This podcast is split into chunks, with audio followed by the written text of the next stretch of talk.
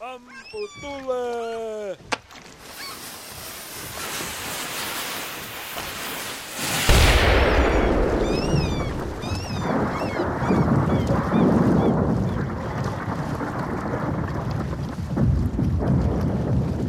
Helsinki sijaitsee meren rannalla, mutta koko maasto on kallioista ja kaikkialla mihin aiotaan rakentaa uusia katuja, täytyy räjäyttää talonkorkuisia kukkuloita. Niinpä joka puolella aluetta, jolle uusi kaupunki tulee leviämään, kuuluu jatkuvasti räjäytysten pauketta ja ryskettä.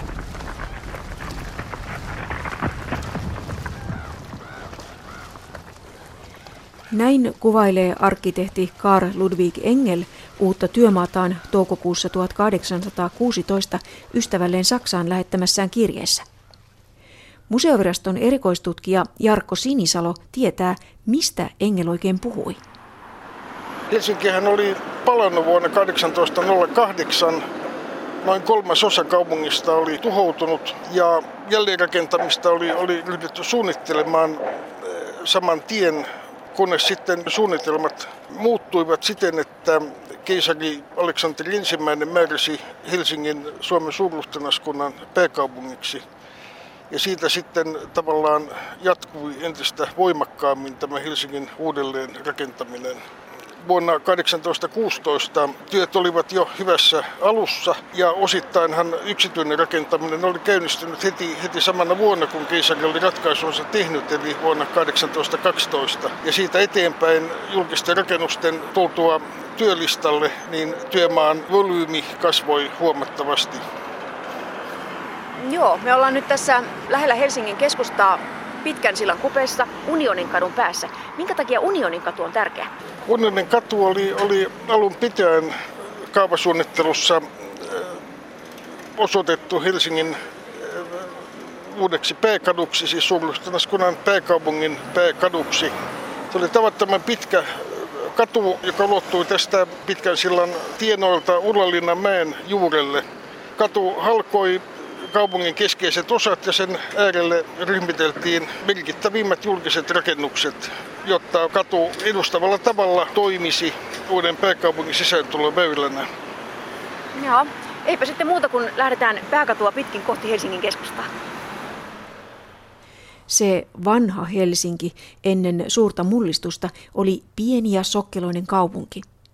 Asuttu alue kattoi suunnilleen nykyisen Kruunuhaan ja pari korttelia Senaatintorin tienoilla. Uusi asemakaava muutti kaupungin perusteellisesti. Uusia katuja linjattiin, vanhoja levennettiin ja oikaistiin ja taloja rakennettiin. Koko suuren muutoksen taustalta löytyy vain muutama merkkihenkilö. No, tämä Helsingin uuden asemakaavan ideointihan on pantu sellaisen miehen kontolle kuin Juhan Albrecht Ehrenström. Mitäs hänestä tiedetään? Hänestä tiedetään varsin, varsin paljon. Ehrenström syntyi itse asiassa Helsingissä, muutti nuorempana Ruotsiin, päätyi siellä muun muassa hovimieheksi, yksityissihteeriksi Kustaa kolmannen hoviin. Joutuu sitten Kustaa kolmannen salamurhan jälkeen vaikeuksiin, poliittisten suhdanteiden muuttuessa ja ennen pitkää palasi Suomeen ja nimenomaan Helsinkiin 1811, jolloin Suomi oli jo muutama vuoden ollut autonomisena suurluhtinaskuntana Venäjän keisarikunnan osa. Niin, Ehrenströmin kaverit houkutteli hänet takaisin tänne. Näin oli. No, millä hän jaksolla hän näitä ka- kaoja oikein suunnitteli, kun hän oli hovimies? Hänellä hän oli nuoruudessaan Ruotsissa hankittua topograafin ja linnoitusrakentajan osaamista. Varsinaisesti kaavasuunnitteluahan hän ei ollut harjoittanut, mutta tietysti voi ajatella, että sen aikainen paljon matkustellut, kuten Eireström oli, ja sivistynyt henkilö oli kykenevä sitten hahmottamaan kokonaisen uuden kaupunginkin yleissuunnitelman. Ja Ehrenström sitten houkutteli tämän saksalaisen arkkitehti Engelin tänne Helsinkiin. Mikäs meissä Engel oli?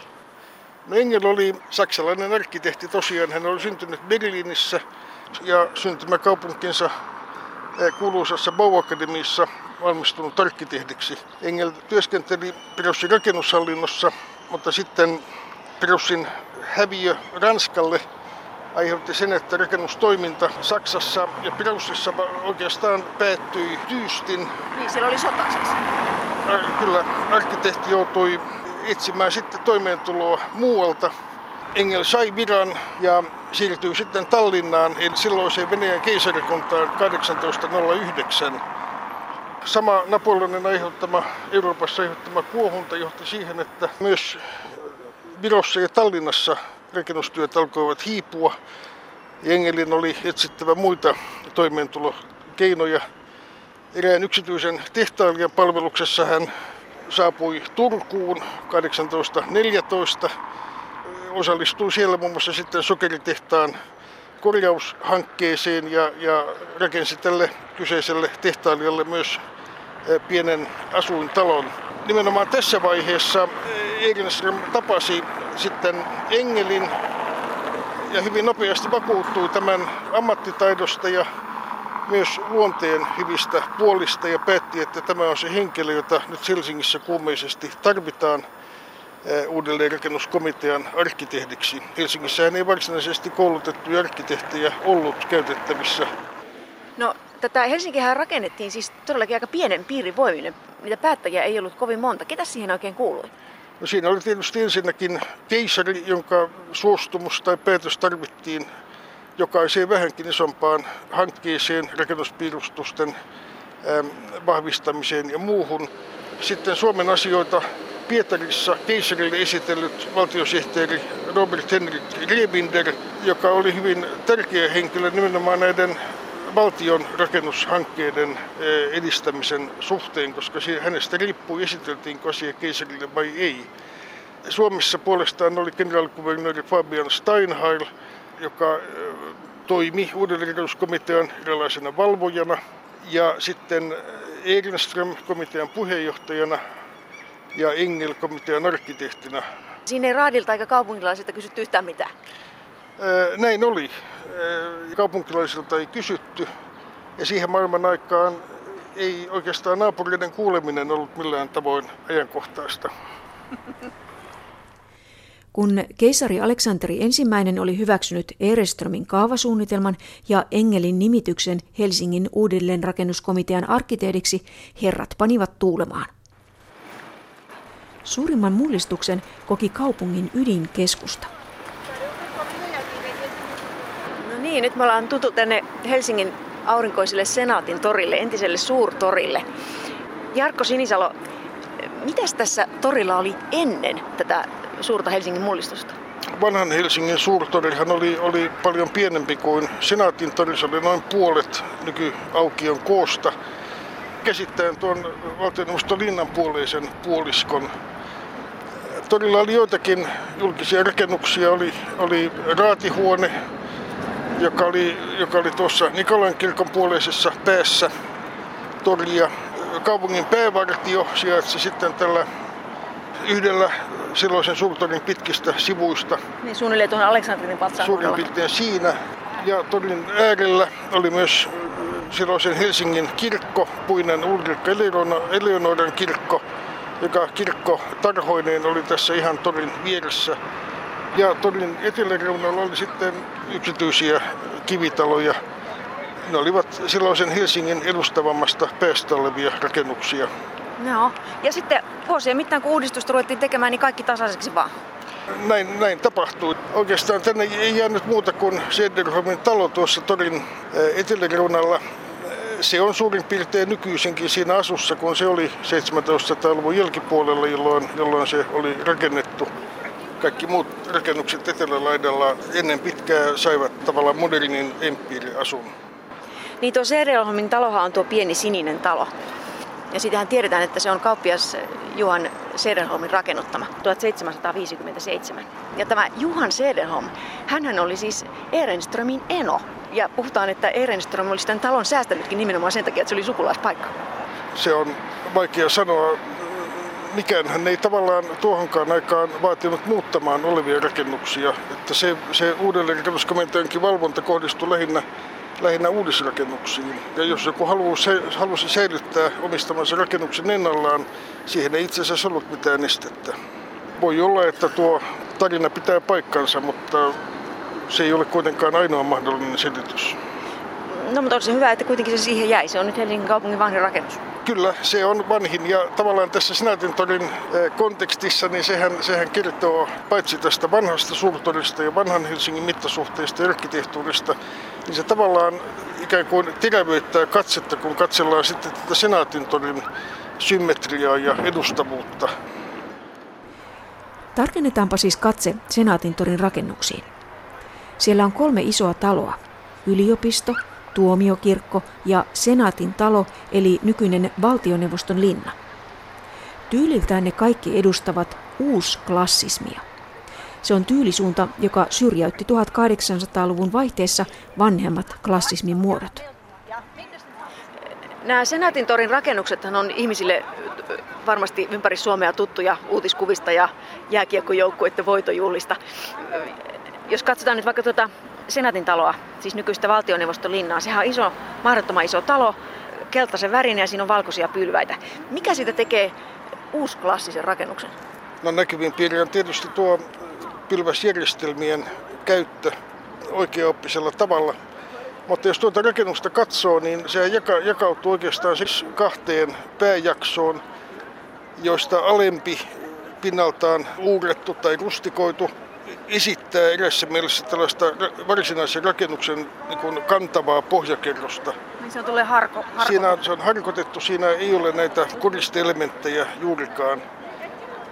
Ja sitten tuo yläosa, sileäseinäinen, varsinainen eh, rakennus, jos niin voidaan sanoa, se on se, missä, missä on pylväät ja se käynnistyy tai alkaa siitä kohtaa, mistä nuo pylväät valtioneuvoston keskirisalitin parvekkeelta nousevat. Joo, eli se risaliitti on se semmoinen osa, joka tulee siitä seinästä se hieman, ulos. hieman ulos tuleva osa. Ja nämä risaliitit olivat sitten tässä vaakasuunnassa käyttökelpoinen jäsentelymenetelmä. Pitkä, iso, kokoinen julkisivu vaati myös usein tällaista pitkittäisjäsentelyä, joka tässä on toteutettu tyypilliseen tapaan risaliiteilla. Eli, eli tuota keskiosa on korostettu ja sitten nämä sivurisaliitit tasapainottavat tämän kokonaisuuden yhteen. Mutta tuo keskirisaliitti sisältää kaikkein painavimmat elementit. Siinä on kuusi vapaasti seisovaa pylvästä, jotka kantavat tällaista temppeli päätyyn kuuluvaa päätykolmiota. Näissä Senaatintalon tapaisissa edustavimmissa rakennuksissa voitiin käyttää vapaasti seisovia pylväitä. Tuossa keskiosassa tämä tasanne, joka syntyy, oli sitten luontevasti parveke. Toki samoja tyylipiirteitä, siis vaikkapa tukevan alakerroksen ja keskiosan korostuksen, voi löytää 1700-luvun vanhasta raatihuoneistakin. Vanhemmat rakennukset ovat kuitenkin julkisivultaan litteämpiä. Niissä on usein koristeena suoraan seinään maalattuja tai vain vähän seinästä koholla olevia pylvään aihioita. Uusklassismin pylväät seisovat useammin vapaana, ne voi aina tunnistaa ja niillä on myös merkitys. Tämä näkyy Senaatin torillakin. No tuo yliopistokin on tätä samaa tyyliä. Se on myös keltainen rakennus ja, ja siinä on pylväät, mutta se on vähän erilainen kuin tuo Senaatin talo.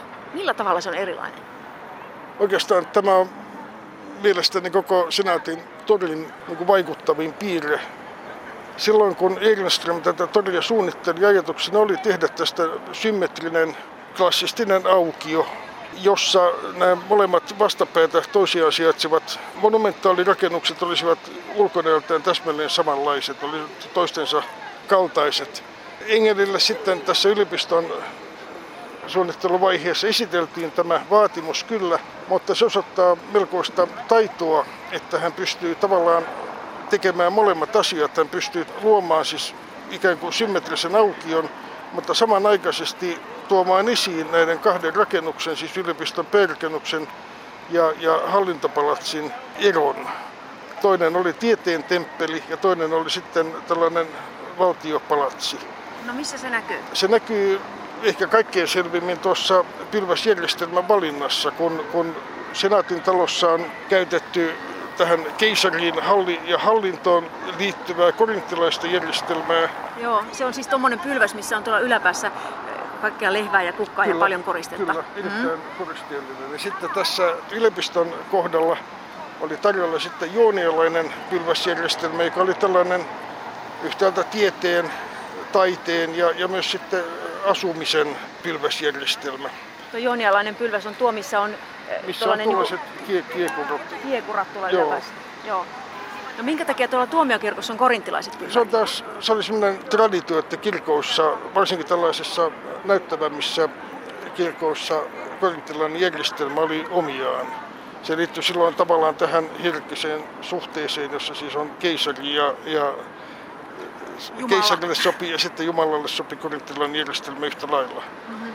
No jos nyt karkeasti jakaisi siis näin, että, että tuo joonialainen pylväs, jossa on tuo kiehkura pääty, se on niin kuin oppineiden pylväs. Ja sitten tämä korinttilainen pylväs, kaikki ne yläkoristeineen on hallinnon pylväs. Ja sitten on vielä se dorilainen pylväs, jossa on se pelkkä laatta siinä päällä. Niin, niin onko se sitten sotilaspylväs? No se on, se on Voiko näin jakaa? No äh, aika pitkälle voi. Ja sen ajan ihmiselle että nämä erot saattavat olla pikkusen selvempiä kuin tänään. Että joka tähän torille tuli, niin ymmärsi heti, että yliopiston päärakennus ei ole se hallintorakennus eikä valtioneuvoston linna ole se yliopiston päärakennus. Ne oli aika selviä. Mikä on mikäkin? Mikä on mikäkin. Ja sen takia niitä taitava arkkitehti käytti hienosti hyväkseen näitä eroja. No e, sitten kuitenkin aina puhutaan Helsingin empiirikeskustasta. Niin mitä se empiire on? Ehkä sitä voisi luonnehtia tässä yhteydessä erilaiseksi uusklassismin sävyksi. Uusklassismin periaatteet antoivat mahdollisuuden hyvinkin tällaiseen juhlavaan monumentaaliin arkkitehtuuriin, nimenomaan sellaiseen, joka, joka liittyi luontevasti keisarikuntaan, keisariuteen. Ja Helsinki oli keisarillinen pääkaupunki ja tämä suurruhtinaskunnan hallintopalatsi, senaatin talo, sopi erittäin hyvin uusklassismin näiden kaikkien, kaikkien tavallaan vaikuttavimpien piirteiden käyttöön. Eli siinä empiirissä otetaan sitä uusklassismista niin kuin ihan kaikki tehot irti, mitä vaan lähtee? Näin voi hyvin, hyvin sanoa. Ja se juhlavuus, joka syntyy esimerkiksi tässä valtioneuvoston linnan julkisivussa, niin on hyvä esimerkki siitä, miten näyttävään monumentaaliseen ja tavallaan keisarilliseen arkkitehtuuriin oli, oli mahdollisuutta. Senaatin torin edustusrakennukset valmistuivat pikkuhiljaa vuosikymmenten kuluessa. Samalla vallasväki siirtyi Turusta Helsinkiin. Senaatin taloon majoittuivat senaatti ja virkamiehet. Kenraali-kuvernöörille Engel muodisti uusklassisen palatsin vanhasta 1700-luvun talosta torin etelälaidalla. Nykyisin tuo talo tunnetaan Bokkin talona. Yliopisto muutti Helsinkiin sen jälkeen, kun Turku paloi 1827. Mutta ei Helsinkiä uudistettu pelkästään hallinnon tarpeisiin.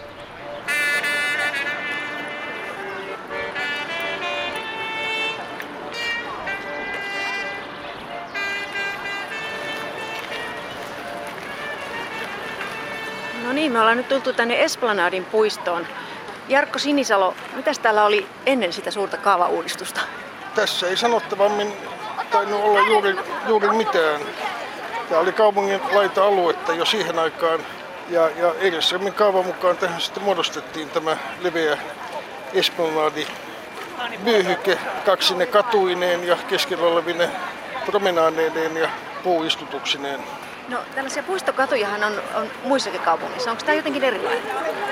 Se tapa, jolla se täällä liittyy kauppatoriin, joka on tavallaan Esplanadin jatkeena, ja sitä kautta avomereen ja vähän sivumalle mennä myös Senaatin toriin, niin muodostaa varsin vaikuttavan Sikermän katu, aukio, tori, alueita, joihin sitten tämä avomeri kiinnostavalla tavalla liittyy suoraan. Ja tämä kokonaisuus oli siis hahmotettu siinä Ereströmin ensimmäisessä asemakaavassa ja se on myös säilynyt varsin, varsin niin kuin iheänä.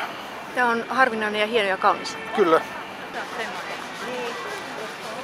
Nyt on kaunis päivä ja täällä on valtavasti ihmisiä liikkeellä. Täällä on varmaan ihmiset käyneet sitten niin kuin promenaadilla 1800-luvulta lähtien. Epäilemättä. Tässä on jatkuvuutta ihan selvästi ja, ja osoittaa myös sen, että Ereströmin muinainen kaavaratkaisu niin palvelee kaupunkilaisia jatkuvasti. Mm-hmm. Toimii niin kuin pitikin. Kyllä. Helsingin rakentamista johti pitkään uudelleenrakennuskomitea. Mutta muualla maassa kaavoitusta ja kruunun rakennusten tekemistä valvoi vuonna 1810 perustettu intendentin konttori, eli nykykielellä rakennushallitus. Karl Ludwig Engelistä tuli Helsinki-projektin jälkeen vuonna 1824 tuon viraston päällikkö. Virassaan hän toimi seuraavat 16 vuotta ja vaikutti merkittävällä tavalla monen suomalaisen kaupungin kaavoitukseen ja rakennuksiin.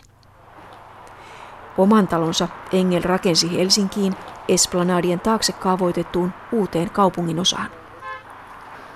Erikoistutkija Jarkko Sinisalo, missä me nyt ollaan? Nyt kävellään Boulevardia pitkin kohti Hietalahtea. No, tässähän on kadun ympärillä nyt tällaisia enimmäkseen 1800-luvun lopun valtavan suuria kivitaloja. Mitäs tässä oli ennen sitä suurta kaavauudistusta? Luulen, että pääosa alueesta oli kaupunkilaisten käytössä viljelys, viljelyksinä ja niin sanottuna plantaasiina. Niin kuin viljelyspastoja siis vaan? Viljelyspalstoja joko kaupungilta vuokrattuina tai sitten itse omistettuina. No, mitä tähän sitten ruvettiin rakentamaan? Tähän tuli Uudenmaan esikaupunki, asuntokortteleita ja sitten boulevardi, puustokatu, joka aluetta halkoo, suora väylä Esplanadin tuntumasta Hietalahden torille saakka. Niin kuin, siis ihan uusi kaupungin osa? Tämä oli ihan uusi kaupungin osa. Tänne saa rakentaa puusta ja varsinkin tuolla reuna-alueella tontit olivat aika, aika pieniä, eli tämä oli tarkoitettu vähävaraisemman asujaimiston käyttöön. Hmm. No minkälaisia taloja tänne tehtiin? Pääasiassa yksikerroksisia puutaloja. Ihan tavallisten ihmisten asuntoja? Ne oli tavallisten ihmisten asuntoja, kyllä. No tännehän se Engelkin sitten rakensi sen oman talonsa. Missä se oli? Se oli nykyosoitteita katsoen osoitteessa Boulevardi 18. Se on heti tämän kulmatalon takana. Hmm. katsoa. Kyseisellä paikalla nousee, nousee nykyisin komea koulutalo, eurooppalainen koulu. Mutta Engelin aikana siinä oli Engelin hallinnoimat kaksi tonttia vierekkäin. Toinen niistä oli asuin talolle. Se oli yksikerroksinen, tyypillinen niin sanottu empiiritalo. Pirsi runko, lautavuoraus. Ihan tavallinen vaatimaton talo. Tavallinen, periaatteessa tavallinen vaatimaton asuintalo. Mutta Engel hallitsi myös tosiaan tätä viereistä tonttia ja sille hän järjesti puutarhan. Siihen kuului kasvihuone Engelin itsensä suunnittelema kasvihuone lasi seinineen ja se oli tässä kadun varressa ja sen takana tonti muu osa oli sitten järjestetty puutarhaksi, jossa oli puita, marjapensaita, jopa hyötykasvien alue. Ja se kaikki liittyy Engelin intohimoon harrastaa puutarhan hoitoa. Joo, mä olen kuullut, että se Engelin siinä kasvihuoneessa oli, oli jopa uuni, niin että se oli talvilämmin. Että hän siellä talvellakin pystyi puuhastelemaan siellä, siellä kasvihuoneessa. Varmasti näin, joo. Ja Engelhän oli, oli siis myös tämmöinen kasvihuonesuunnittelun ekspertti. Hän oli niitä kartaloihin suunnitellut täällä eri puolilla. Ja myös äh, kasvitieteellisen puutarhan kasvihuoneet. Hän oli Engelin käsialaan ne ensimmäiset rakennetut kasvihuoneet. Hmm. No, Engelhän asui täällä Suomessa pitkään. Hänellä oli täällä perhe, vaimo ja neljä lasta ja sitten jo tämä kotikin. Mutta hän oli siis maahanmuuttaja, mamu. Ja niissä kirjeissä, mitä hän lähettää Saksaan sukulaisille ja ystäville, niin niistä, niistä ainakin alkuvaiheessa koko ajan henki sellainen koti-ikävä. Niin mitä luulet, kotoutuuko hän koskaan tänne Suomeen? Epäilemättä kotoutui. Uudelleen usko mitään arkkitehtinä hänen, hänen tehtävänsä hän oli, oli väliaikainen tarkoitus jatkua niin pitkään kuin pääkaupunkia rakennettiin, mutta kun hän sai nimityksen intendentiksi, siis rakennushallintoa vastaavan viraston päälliköksi, niin tuo virkatehtävä oli, oli elinikäinen ja varmasti silloin hän asennoitui tähän uuteen asemamaahansa uudella tavalla. Ei enää haaveillut muutosta tai muualle tai paluusta Saksaan. Engel hän oppi vähitellen myös ruotsia ja, ja ennen pitkään hän kirjeessään ryhtyi puhumaan meidän lyhyestä kesästä, mikä kertoo aika pitkälle edenneestä kotoutumisesta. Niinpä. Ja tänne Helsinkiin hän Engel on haudattukin. Hänen hautonsa on tuolla Hietaniemen hautausmaalla. Ja sinne lähellä on Edenströmin hautakin. Engelin talo oli siis puutalo, eikä empiirikaudella vielä paljon kivisiä asuintaloja tehtykään. Juuri puutaloissa empiire saa oman aivan erityisen muotonsa. Tuona aikana 1800-luvun ensimmäisellä puoliskolla rakentuu se suomalainen puukaupunki, joka vielä joillakin paikkakunnilla on tänäkin päivänä nähtävissä. Yksi hieno esimerkki löytyy Pohjanlahden rannalta uudesta kaupungista.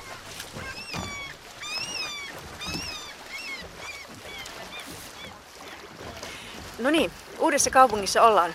Uuden kaupungin vierasvene satamassa. Aurinko paistaa ja kaupungin lahti kimmeltelee tässä silmien edessä. Täällä on muutamia hienoja komeita purjeveneitä. Kaupungin arkkitehti Leena Arvela, koska uusi kaupunki on perustettu? Uusi kaupunki on perustettu 19.4.1617. 1600-luvun alussa. Minkälainen kaupunki tämä oli silloin? Tämä oli asukasluvultaan melko pieni kaupunki, mutta täällä oli erittäin vilkas kaupankäynti ja siitä syystä kaupunki perustettiinkin. Kun ympärillä olevat kaupungit olivat kateellisia siitä, että miten uudessa kaupungissa voitiin käydä niin vilkasta kauppaa, kun ei ollut kaupunkioikeuksia. Tänne piti saada kaupunki. No ketä täällä silloin asui? Täällä asuu käsityöläisiä, merimiehiä, kauppiaita. Paljon siis merenkävijöitä. Merenkulku on ollut aina uudelle kaupungille tärkeä. Yhä tänäkin päivänä, jos joku kuolee, kysytään ensimmäisenä, että minkälainen paatti sillä jäi.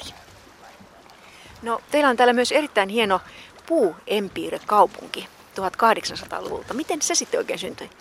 No itse asiassa ää, se on pikkuhiljaa syntynyt ja rakentunut siitä 1600-luvulta. Eli 1649 laadittiin ensimmäinen ruutukaava kaupunkiin.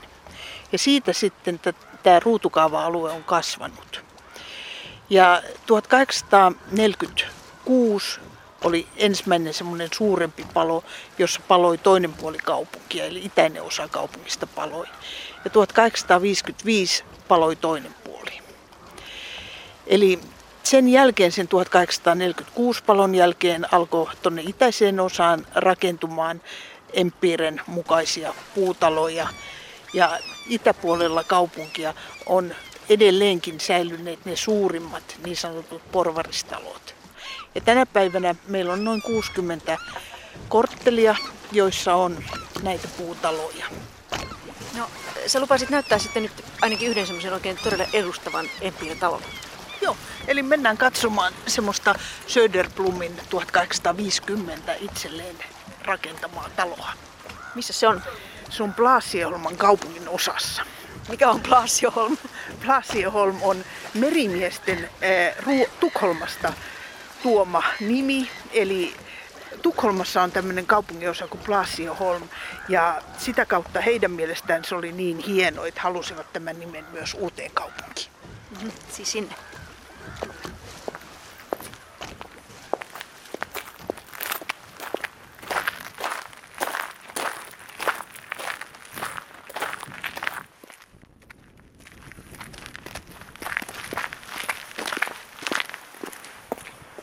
No niin, nyt me ollaan keskellä tätä puukaupunkialuetta. Leena Arola, miten sinä kuvailisit tätä katutilaa, mikä tässä ete- eteemme nyt avautuu? Meillä on hienot ne katunäkymät, koska periaatteessa kaupungin toisesta päästä toiseen näkyy. Eli silloin aikanaan, kun tehtiin tämä ruutukaava, niin meillä tehtiin kuusi tämmöistä pitkittäistä katua ja niiden sitten väliin poikittaiskatuja. Ja nämä pitkittäiskadut menee suorana kaupungin halki. No. Talot on määrätty asemakaavassa sijoitettavaksi kadun reunoihin, jolloin nämä matalahkot,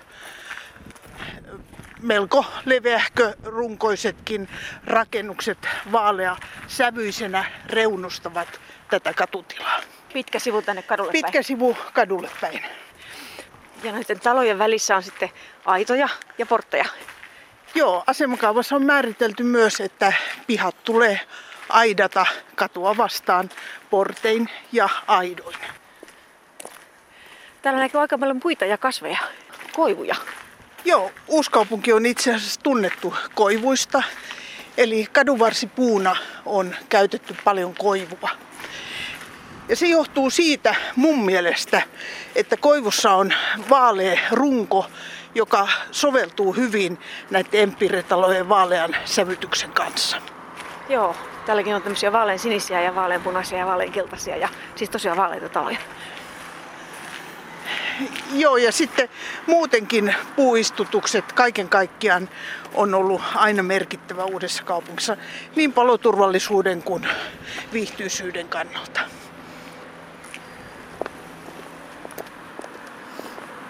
Tässähän onkin tämä Söderblommin talo.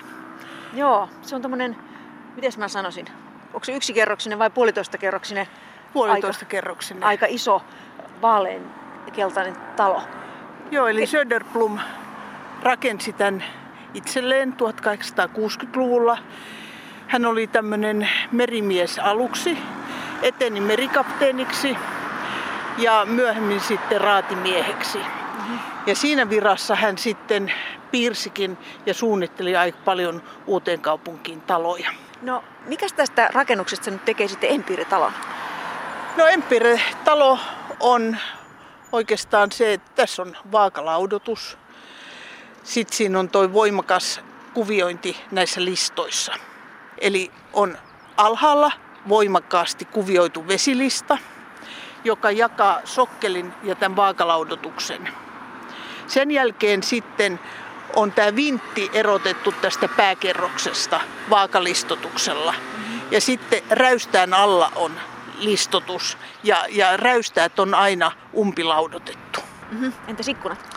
Ikkunat on empiretaloissa usein kuusruutusia. Ja sitten siellä siinä ullakkokerroksessa on nämä haukkaikkunat. Pienet Ihan pienet tämmöiset suorakaiteen muotoiset ikkunat.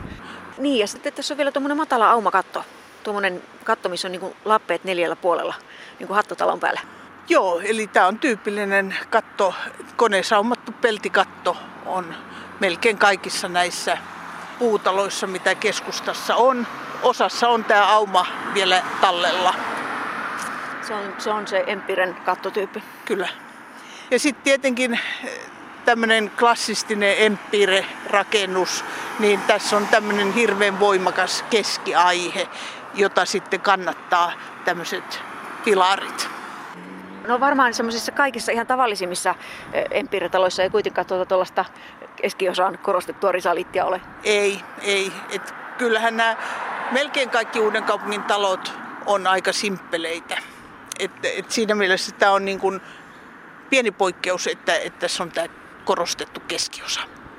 No se Empiirin kivitalohan on tyypillisesti keltainen. Kyllä. Mitkä ne muutta puuempiiren värit on? No puuempiiren värit on semmoinen rosahtavan, punertava, sinertävä, mutta ylipäätänsä vaaleat sävyt ja listoituksen väri on vielä vaaleampi kuin sitten se julkisivun väri. Mm, tässäkin se on ihan valkoinen. Kyllä. Ja se on aika tyypillinen tuo valkoinen empiren listavärinen. No Empirin jälkeen hän sitten tuli vielä, vielä muita puurakentamisen tyylejä. Täällä Uudessa kaupungissakin näkyy sveitsiläistyyliä ja, Kyllä. ja, ja uusrenessanssia. Kyllä, joo. Mutta tämä Empiritalon perusrakenne, tällainen pitkä, syvärunkoinen, matala puutalo, se taisi säilyä aika pitkään kaupunkitalon perusteena. Kyllä siis, eh, jos vertaa sitä uusrenessanssia sveitsiläistä, niin sehän lisäsi oikeastaan puukoristelua näihin empiiritaloihin. Että, että perusrunko ja, ja tämmöiset piirteet on niissä melkein samanlaiset. Jos ajatellaan puurakentamisen kaarta, niin tämä on niin kuin perustalo 1800-luvulta 1900-luvun alkuun. Ja sitten tuli 1920-40-luvulla näitä rintamamiestaloja, niin se on oikeastaan seuraava tämmöinen puutalon tyyppitalo. Mm. No mutta teillä on täällä Uudessa kaupungissa myös ihan aito empiirekaava. Kyllä. Mistä meidän pitäisi aloittaa, jos me sitä lähdetään katsomaan? Varmaan hyvä paikka olisi mennä torille. No niin.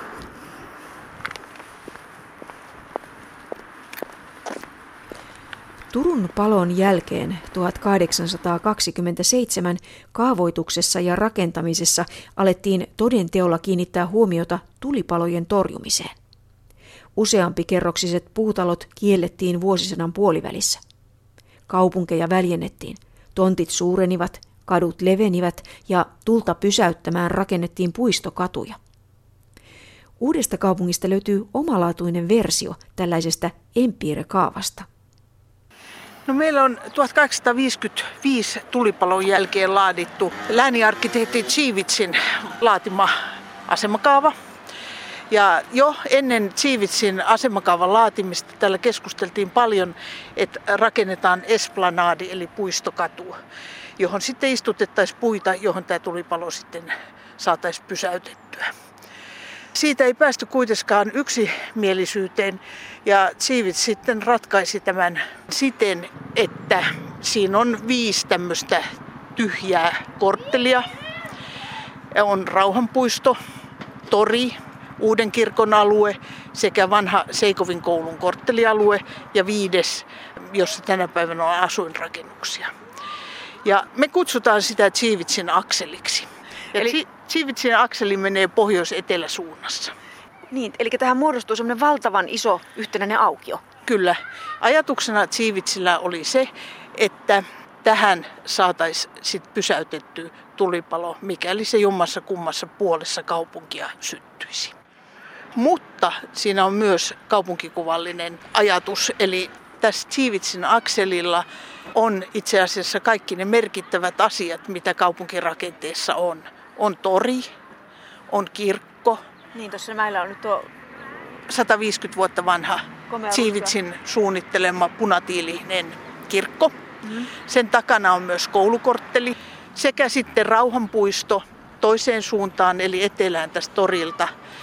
Ja tässähän tehtiin 1721 uuden kaupungin rauha. Tähän tuotiin puutalo, venäläiset meni toisesta puolesta sisään ja ruotsalaiset toisesta puolesta ja keskellä tehtiin uuden kaupungin rauha, joka on itse asiassa tosi merkittävä asia koko Suomenkin kannalta. Eli tässä aukiolla korostetaan tavallaan kaikkia niitä merkittäviä asioita, mitä kaupungissa on. Kyllä. Ja tänä päivänäkin, niin kuin nähdään tässä, tässä on leikkipuisto ja meillä on tarkoitus vielä kunnostaa tätä leikkipuistoa, eli että tässä on sitten myös kaiken ikäisiä ihmisiä. Mm, okei, katsotaanko vielä sitten vähän lisää sitä empirikaavaa? Joo, katsotaan.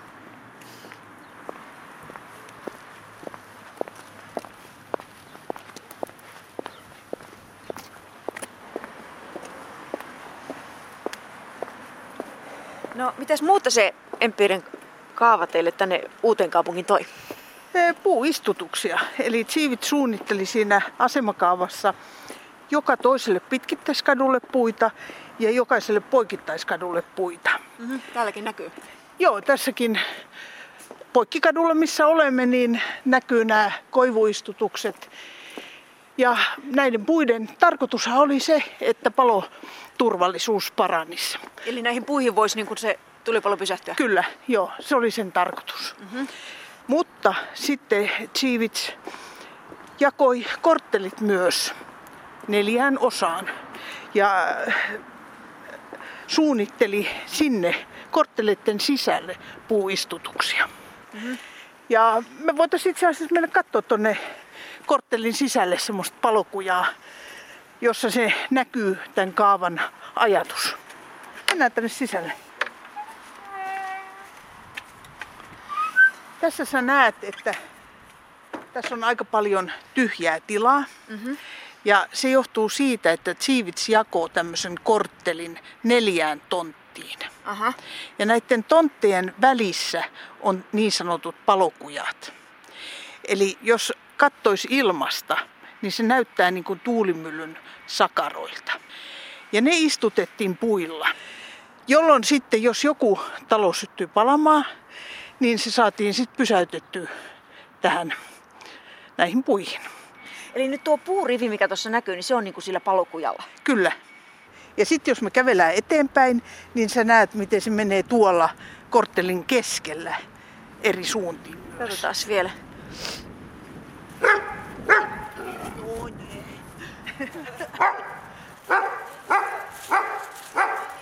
Oho, täällä nokkosia. Näkeekö täältä aidan rausta jotain? Joo. Joo, eli täällä on tosiaan siis jokaisen tontin reunalla tämmöinen tyhjä alue ja siinä menee puita. Kyllä. Siis niin kuin neljään suuntaan. Joo. Näin päin, noin päin, noin päin ja näin päin. Joo. Sitten se toinen vaihtoehto on ollut, että tätä aluetta on käytetty hyötypuutarhana. Mm-hmm. Eli on piharakennus ollut, jossa on ollut lehmiä ja sen takana sitten ollut tämmöinen kasvimaa. Eli se, se palokuja on voinut olla siis tavallaan myös tyhjänä Kyllä, kasvamaan. kyllä, joo. Mutta se Siivitsin kaavan mukainen ajatus oli tämä, että puita istutetaan. Mm-hmm.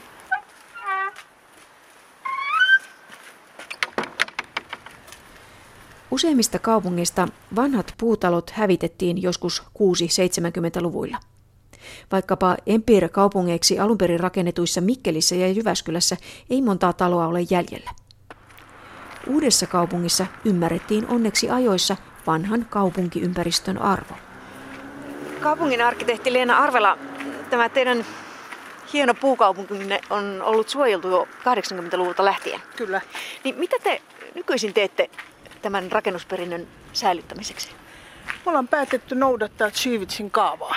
Aha. Eli totta kai me niin kuin kiinnitetään tähän rakennusten suojeluun myös huomiota. Ja rakennusvalvonta ohjeistaa ja me ohjeistetaan niiden kunnostusta. Mutta tämä tyhjä tila rakennusten välissä, eli tämä katutila, niin se me jäsenöidään niin kuin se Siivitsin kaavassa on ajatuksena ollutkin. Eli istutamme puita sen kaavan mukaisesti, ojomme kulmia 90 asteisiksi, eli ne on olleet sellaisia pyöristettyjä, joissa on niin kuin minimoitu tämä kadun ylitys. Mutta me ollaan todettu, että täällä ei ole niin paljon liikennettä, että se nyt haittaisi kauheasti, vaan teemme tosiaan niin, niin 90 asteen kulmia ja niin sanottuja kitakaivoja. Eli kitakaivo tarkoittaa sitä, että, että siinä menee vesi siitä nurkassa olevasta reiästä sadevesiverkostoon. Eli se on sitä 1800-luvun mallia. Kyllä, joo. Sitten näitä uudistuksia, mitä me ollaan tehty, on myös valaistus. Eli se liittyy osittain siihen, että 2015 elohopealampujen käyttö poistuu. Mm. Mutta me ollaan haluttu myös kehittää uuskaupunkivalaistus, joka sopii paljon paremmin tähän kaupunkikuvaan kuin, kuin pelkkä tuo vanha kauhavalaisin. No tuolla näkyykin nyt yksi, miten tuota nyt voisi kuvata? Kaunis sitä on. voisi kuvata silleen, että, että tämä alaosa on puupylväs ja sitten ylhäällä on metallinen tämmöinen lyhtymäinen valaisin. Niin, eli se on vähän, muistuttaa semmoista 1800-luvun, 1800-luvun kaasulyhtyä, kyllä, joo. No pystyttekö te yhtään investoimaan näiden rakennusten suojeluun? No kaupunki ei valitettavasti avusta mitenkään näissä rakennusten suojelussa. Mutta meillä on ollut tämmöinen tapahtuma kuin Pytinkien Paris. Siinä noin 60 puutaloa, yksityiskotia, avaa ovensa ja kutsuu vieraita. Siis ihmiset päästään ihan omiin koteihinsa vai? Ihmiset päästään omiin koteihinsa ja kertoo talosta, keskustelee vieraiden kanssa, joskus tarjoaa kahvia ja muuta. Meilläkin kotona kävi joku 1500 kävijää kahden päivän aikana. Mutta tämä tapahtuma sinällään on lisännyt tämän ruutukaava-alueen arvostusta ja sitä, että kun ihmisiä kutsutaan kylään, niin silloin suomalainen perinne on fiksata paikkoja. Mm-hmm. Ja sitä kautta sitten niin useat yksityiset ihmiset on kunnostaneet näitä rakennuksia maalanneet ja laittaneet paikkoja kuntoon, niin, niin se näkyy kyllä kaupunkikuvassa. Joo, ja tietoisuus varmasti sen, sen oman talon arvosta kasvaa. Kyllä, ilman muuta. Kaupungin arkkitehti Leena Arvela, paljon onnea tälle kulttuurityölle. Kiitoksia.